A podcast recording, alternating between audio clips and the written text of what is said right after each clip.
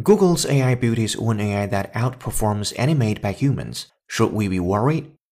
In May 2017, researchers at Google Brain announced the creation of AutoML, an artificial intelligence that's capable of generating its own AIs.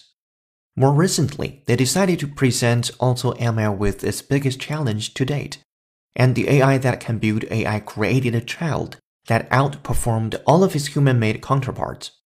The Google researchers automated the design of machine learning models using an approach called reinforcement learning. AutoML acts as a controller neural network that develops a child AI network for a specific task. Mental health care has long been the poor relation of its physical counterpart. Mental health care has long been the poor relation of its physical counterpart. Q says Asian American students consistently outperform their white classmates on standardized tests and not just here.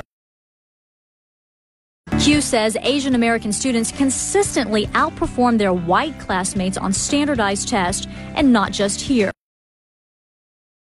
They had seen no reinforcements and that they were under siege. They had seen no reinforcements and that they were under siege.